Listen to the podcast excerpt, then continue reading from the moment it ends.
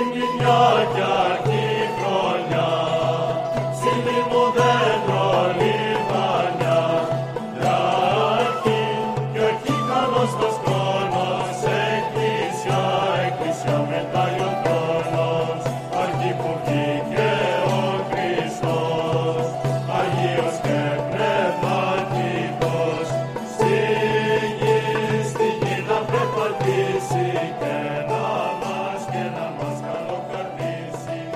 Αγαπητοί μας ακροατές, χαίρετε και καλωσορίσατε στο ραδιοφωνικό πρόγραμμα «Η Φωνή της Ορθοδοξίας» που σας παρουσιάζει η Ορθόδοξη Χριστιανική Ένωση υπό την αιγίδα της Ιεράς Αρχιεπισκοπής Αυστραλίας.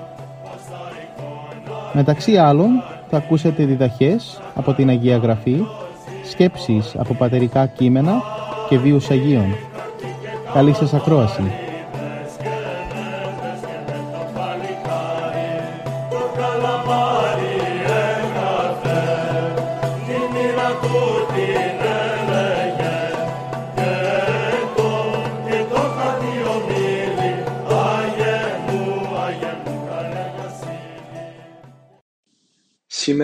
Θα μας μιλήσει ο ιατρός Ιωάννης Δημητρίου για το σημερινό Ευαγγελικό Ανάγνωσμα με θέμα την κατασάρκα περιτομή του Κυρίου και Σωτήρος ημών Ιησού Χριστού από το κατάλογα Ευαγγελίου κεφάλαιο 2 στίχη 20 έως 21 και στίχη 40 έως 52. Ευαγγέλιον στην περιτομή του Κυρίου Ότε πλήστησαν η μέρα εοκτώ του περιτεμήν των πεδίων και εκλήθη το όνομα αυτού Ιησούς. Λουκά Β 21 Συν Θεό εισερχόμεθα σήμερα εις το νέο έτος. Όλοι το υποδεχόμεθα με ευχές και ελπίδες. Ευχόμεθα να είναι το νέο έτος αίσιον και ευτυχές και γεμίζουμε τις καρδιές μας με αισιοδοξία και ελπίδες. Αλλά όμως για να έχουμε βάση οι ελπίδες και οι πόθη μας πρέπει να σκεφτούμε τι είναι εκείνο που αποτελεί την προϋπόθεση της πραγματοποιήσεώς των. Προσφέρεται δε σχετικώς η δεσποτική ορτή της περιτομής του Κυρίου την οποία κατά την πρώτη ημέρα του έτους εορτάζουμε για να παράχει, παρέσχει εις εμάς την δέωσαν καθοδήγηση. Ο Κύριος ως οχτώ ημερών βρέφος υπόκειται εις τις διατάξεις του νόμου του Μοσαϊκού και εφίσταται την χειρουργική επέμβαση της περιτομής. Είναι αλήθεια ότι η περιτομή αφορούσε τους υπό την αμαρτία ανθρώπους και όμως έρχεται ο Άγιος των Αγίων και υποβάλλεται εις αυτήν. Δεν εξαιρεί τον εαυτό του ούτε από ελάχιστον εκ των νομικών διατάξεων. Ο λίγων αργότερον όταν ο Κύριος γίνεται 40 ημερών προσάγεται εις τον ναόν του Θεού με τα προσφοράς ζεύγους τριγώνων ή νεοσών περιστερών.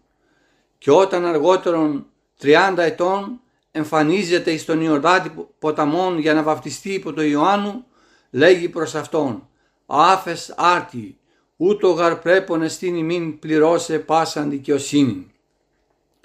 Είναι πρέπον να τηρήσουμε κάθε διάταξη δοθήσαν υπό του Θεού. Εσκεφθήκαμε ποτέ αγαπητοί τι διδάσκει σε μας η συνεχής αυτής η μόρφωση του Κυρίου προς το θέλημα και τον νόμων του ουρανίου πατρός. Εσκεφθήκαμε ότι οι πόνοι της περιτομής αποκορυφούνται επί του Σταυρού για να ευρεθεί ο Κύριος έναντι του ουρανίου πατρός υπήκος μέχρι θανάτου, θανάτου δε Σταυρού. Παράδειγμα υπέρχονται για τους ανθρώπους. Εάν θέλουμε να υπάρξει ευημερία και ευτυχία στη ζωή μας, τούτο πρέπον εστίν ημίν, πληρώσω πάσαν δικαιοσύνη. Η τελεία συμμόρφωσης προς το θέλημα του Θεού είναι απαραίτητος. Στην εποχή μας συνήθως υπερτονίζονται τα δικαιώματα των ανθρώπων. Αν υπάρχει όμως μια διακήρυξη που θέτει και προβάλλει τα δικαιώματα του ανθρώπου είναι η του Χριστού. Εκείνος εμφανίζεται ως άνθρωπος επί της γης και διακηρύσει δια το Ευαγγελίο του τα ανθρώπινα δικαιώματα. Ναι, αλλά δεν πρέπει ποτέ να λησμονούμε ότι είναι στοιχειώδης απέτησης Θεού και ανθρώπων δίπλα στα δικαιώματα να υπάρχουν και υποχρεώσεις. Πόσες φορές άραγε ενθυμούμεθα τις υποχρεώσεις μας, σκεφτόμεθα μήπως λιποταχτούμε από το καθήκον και μήπως γίνονται εκ μέρους μας αβαρίες πολλές φορές ή μήπως θα εύκολη εις εξαίρεση του εαυτού μας από πράγματα τα οποία επιπολέως θεωρούμε μικρά και δευτερεύοντα; Αλλά πρέπει στην μην πληρώσε πάσα αντικειοσύνη. Και αν θέλουμε να υπάρξουν καλή, καλές προβλέψεις για την εκπλήρωση των ελπίδων και των πόθων μας κατά το νέο έτος, ιδού το σύνθημα. Πρέπει να στη πληρώσε πάσα δικαιοσύνη.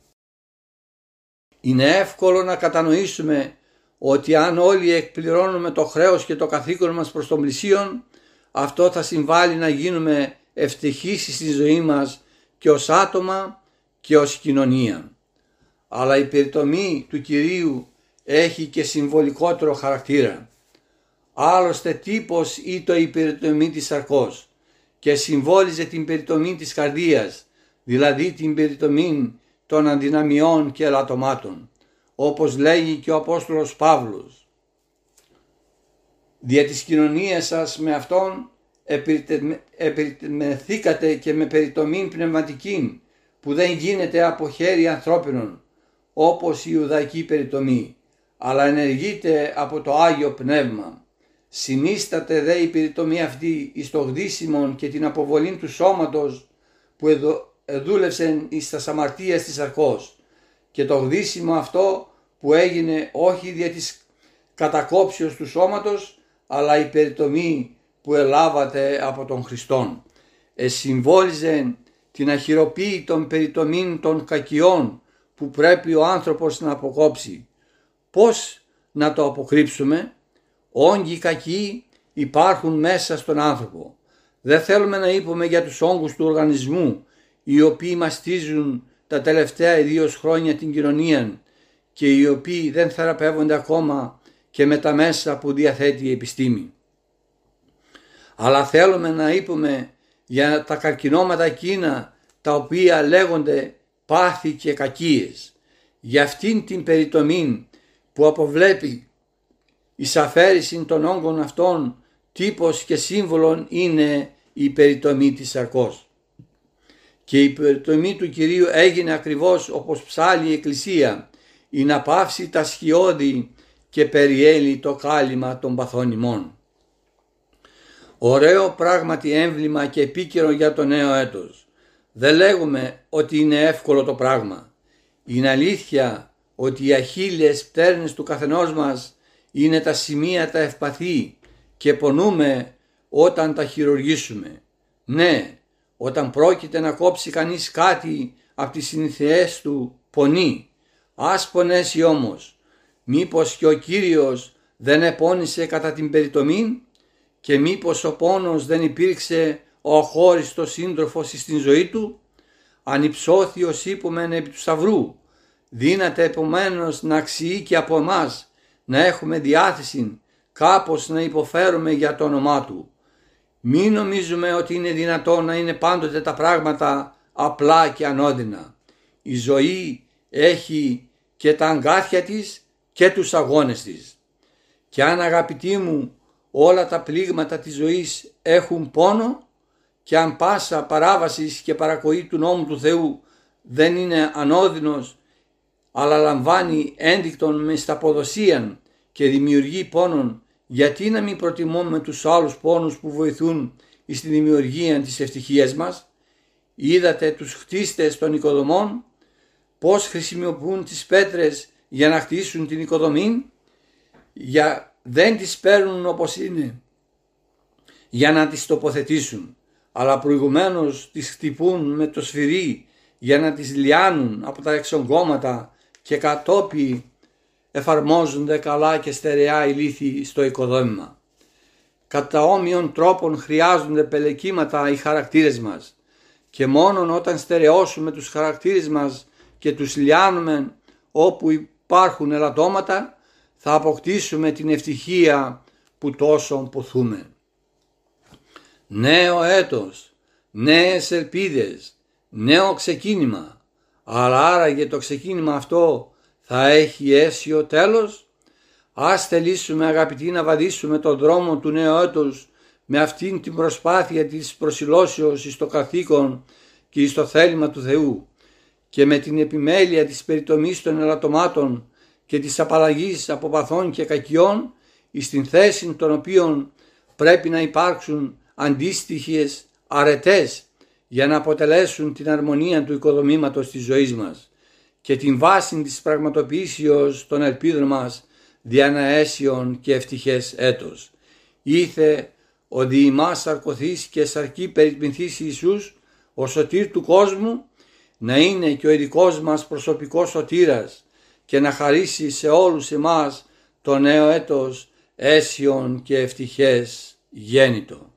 Βασίλειον κόσμων της Εκκλησίας Χριστού, των βασίλειων πάντες ανεφημίσομεν, των δογμάτων θησαυρών, των ανεκρύπτων, δια τούτων γαρ αυτός εξεπέδευσεν ημάς τριάδα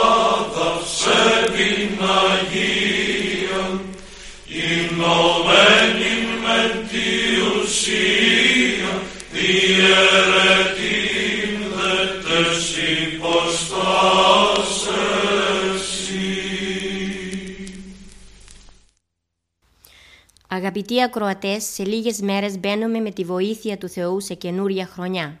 Τι άραγε έχουμε σκεφτεί για αυτό το γεγονός; Με τον ερχομό του νέου χρόνου οφείλουμε όλοι οι άνθρωποι, όλα τα παιδιά του Θεού, να γονατίσουμε ευλαβικά μπροστά στο μεγαλόπρεπο θρόνο του Θεού και από τα βάθη της καρδιάς μας να ευχαριστήσουμε τον Κύριο που μας αξίωσε να αντικρίσουμε την ανατολή του νέου χρόνου. Ο περασμένος χρόνος φεύγοντας πήρε μαζί του και κάποιους φίλους, γνωστούς και αγνώστους, συγγενείς και προσφυλή μας πρόσωπα. Με αυτούς όλους ξεκινήσαμε μαζί στην αρχή του παρελθόντος, αλλά αυτοί δεν έφτασαν μέχρι τέλους. Θέλημα Θεού ήταν να τερματίσουν νωρίτερα τον παρόντα βίον και να απέλθουν στην Άνω Ιερουσαλήμ. Αυτούς ο Κύριος απέκοψε ως όριμον καρπό και τους μετέφερε στην ουράνια βασιλεία. Εμείς όμως με τη χάρη του Θεού συνεχίζουμε την πορεία μας. Το έλεος και η ευσπλαχνία του Θεού μας εχάρισε ακόμη έναν χρόνο και μας έδωσε μια παράταση ζωής. Μέχρι πότε όμως, αυτό κανένας μας δεν το γνωρίζει παρά μόνο ο Θεός. Αυτός μας χορηγεί την ζωή. Αυτός έχει και το δικαίωμα να την αφαιρέσει. Αλλά η παράταση της ζωής μας έχει κάποιο νόημα. Έχει και κάποιο σκοπό. Το δώρο της ζωής μας δίδεται με την υποχρέωση να συνεχίσουμε τον αγώνα τον καλό, να βελτιώσουμε την πνευματική μας υπόσταση, να πλουτίσουμε τον ψυχικό μας κόσμο και να καλλιεργήσουμε βαθιά την καρδιά μας. Να δημιουργήσουμε ένα χαρακτήρα ισχυρό, μία προσωπικότητα ολοκληρωμένη και μία καρδιά η χτύπη της οποίας να είναι απόλυτα εναρμονισμένη με το θέλημα του Θεού. Ο Θεός μας χορήγησε ακόμη ένα έτος για ειλικρινή μετάνοια και πλήρη αποκατάσταση των σχέσεών μας μαζί Του και με τον αδελφό μας. Ποτέ δεν πρέπει να λησμονούμε ότι η παρούσα ζωή είναι από την αρχή μέχρι τέλους μία πορεία μετανοίας και μία αδιάκοπος προετοιμασία για την τελευταία στιγμή του επιγείου μας βίου. Χρέος μας λοιπόν να ευχαριστήσουμε τον χορηγό του πολυτίμου αγαθού της ζωής και όλων των δωρεών και των ευλογιών τα οποία όλοι μας απολαμβάνουμε. Χρέος μας να ευχαριστήσουμε τον Κύριο για τον ήλιο που μας φωτίζει, μας θερμαίνει και ζωγονεί ολόκληρη την πλάση.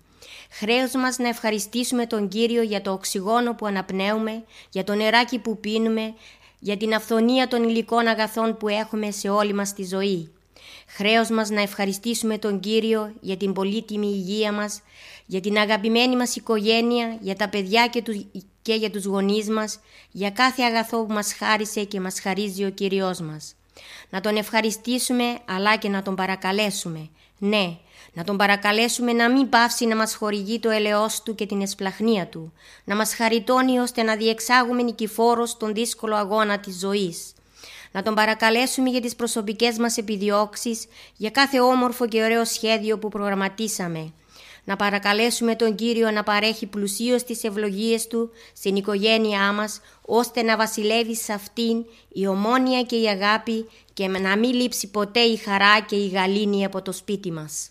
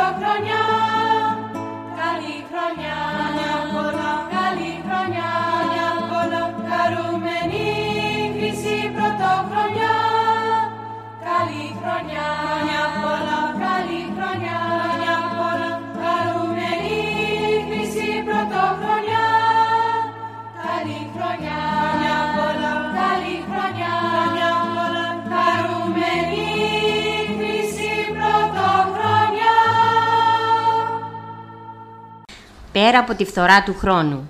Η ανατολή κάθε νέου χρόνου θεωρείται συνήθως σαν ένα νέο ξεκίνημα στην πορεία της ζωής μας. Καταστρώνουμε νέα σχέδια, παίρνουμε καινούριε αποφάσεις, προγραμματίζουμε με νέα δεδομένα τις δραστηριότητές μας, ανανεώνουμε την προοπτική μας για το μέλλον. Είναι πολύ φυσική η τάση αυτή για ανανέωση, διότι χωρίς αυτήν δεν θα υπήρχε καμία πρόοδος.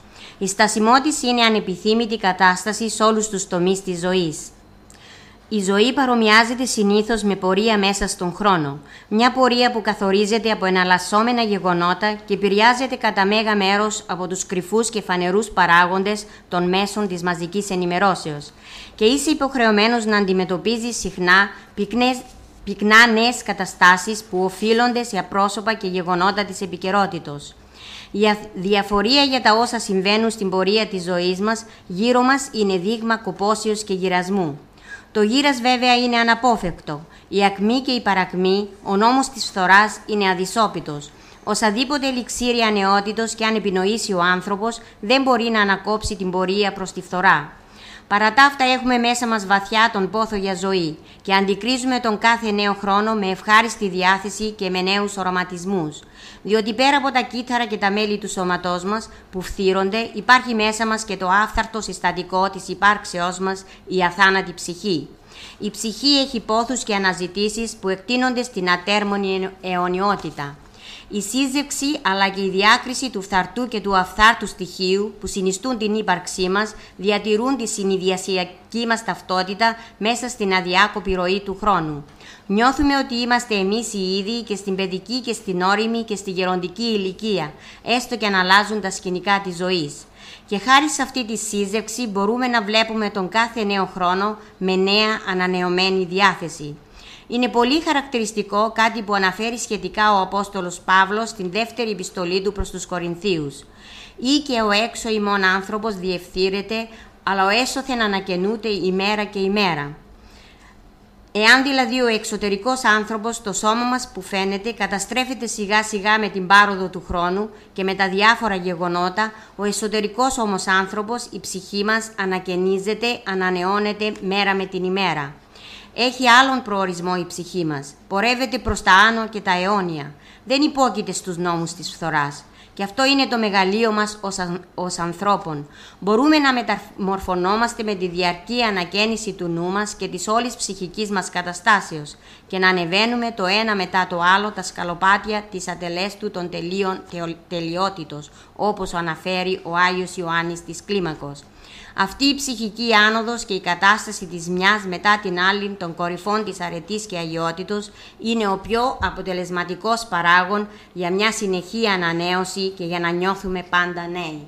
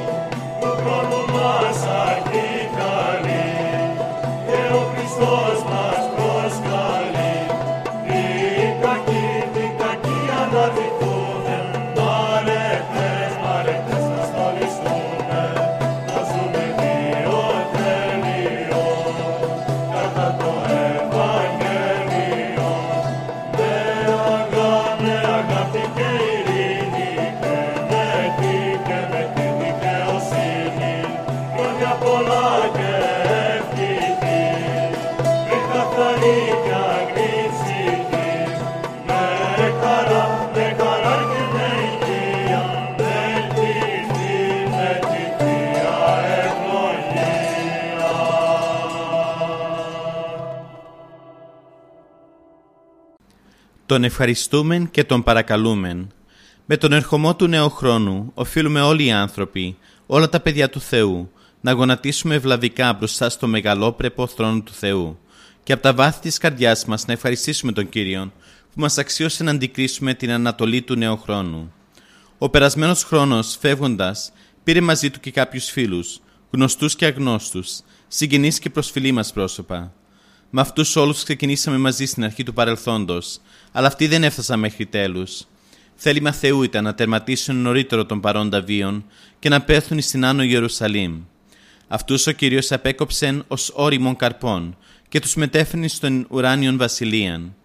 Εμείς όμως με τη χάρη του Θεού συνοχίζουμε την πορεία μας. Το έλεος και η σπλαχνία του Θεού μας εχάρισε ακόμη ένα χρόνο και μας έδωσε μία παράταση ζωής. Μέχρι πότε όμως αυτό κανένας μας δεν το γνωρίζουμε παρά μόνος ο Θεός. Αυτός μας χορηγεί τη ζωή. Αυτός έχει και το δικαίωμα να την αφαιρέσει. Αλλά η παράταση της ζωής μας έχει κάποιο νόημα. Έχει και κάποιον σκοπόν.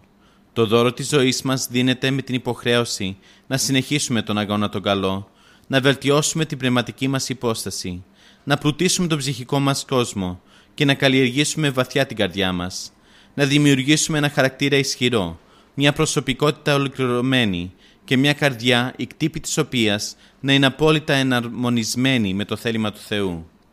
Ο Θεός μας χορήγησε ακόμη ένα έτος για ειλικρινή μετάνοια και πλήρη αποκατάσταση των σχέσεών μας μαζί Του και με τον αδελφό μας. Ποτέ δεν πρέπει να λησμονούμε ότι η παρούσα ζωή είναι από την αρχή μέχρι τέλους μια πορεία μετανοίας και μια διάκοπος προετοιμασία για την τελευταία στιγμή του επιγείου μας βίου. Χρέος μας λοιπόν να ευχαριστήσουμε το χορηγό του πολιτήμου αγαθού της ζωής και όλων των δωρεών και των ευλογιών τα οποία όλοι μας απολαμβάνουμε. Χρέος μας να ευχαριστήσουμε τον Κύριο για τον ήλιο που μας φωτίζει, μας θερμαίνει και ζωγονεί ολόκληρο την πλάση. Χρέος μας να ευχαριστήσουμε τον Κύριο για το οξυγόνο που αναπνέουμε, για το νεράκι που πίνουμε, για την αυθονία των υλικών αγαθών που έχουμε σε όλη μας τη ζωή. Χρέος μας να ευχαριστήσουμε τον Κύριο για την πολύτιμη υγεία μας, για την αγαπημένη μας οικογένεια, για τα παιδιά και τους γονείς μας, για κάθε αγαθό που μας χάρισε και μας χαρίζει ο Κύριος μας. Να Τον ευχαριστήσουμε αλλά και να Τον παρακαλέσουμε. Να Τον παρακαλέσουμε να μην πάυσει να μας χορηγεί το έλεος Του και την εσπλαχνία Του. Να μας χαριτώνει ώστε να διεξάγουμε νικηφόρο στον δύσκολο αγώνα της ζωής. Να Τον παρακαλέσουμε για τις προσωπικές μας επιδιώξεις, για κάθε όμορφο και ωραίο σχέδιο που πραγματίσαμε. Να παρακαλέσουμε τον Κύριο να παρέχει πλουσίως τις ευλογίες Του στην οικογένειά μας, ώστε να βασιλεύει σε αυτήν η ομόνια και η αγάπη και να μην λείψει ποτέ η χαρά και η γαλήνη από το σπίτι μας.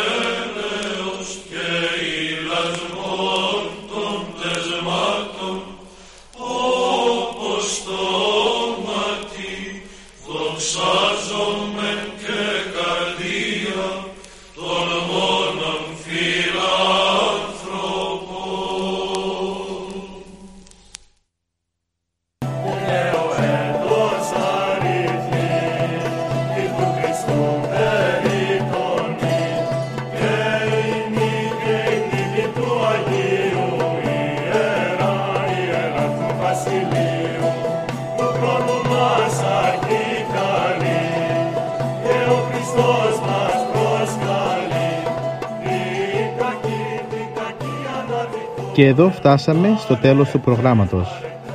Σας ευχαριστούμε για τη συντροφιά σας και θα είμαστε και πάλι κοντά σας την επόμενη εβδομάδα. Μπορείτε επίσης να μας παρακολουθήσετε στο Facebook, Spotify και στο YouTube κανάλι Greek Orthodox Christian Society Sydney. Αγαπητοί μας ακροατές, ο Θεός μαζί σας. Χαίρετε.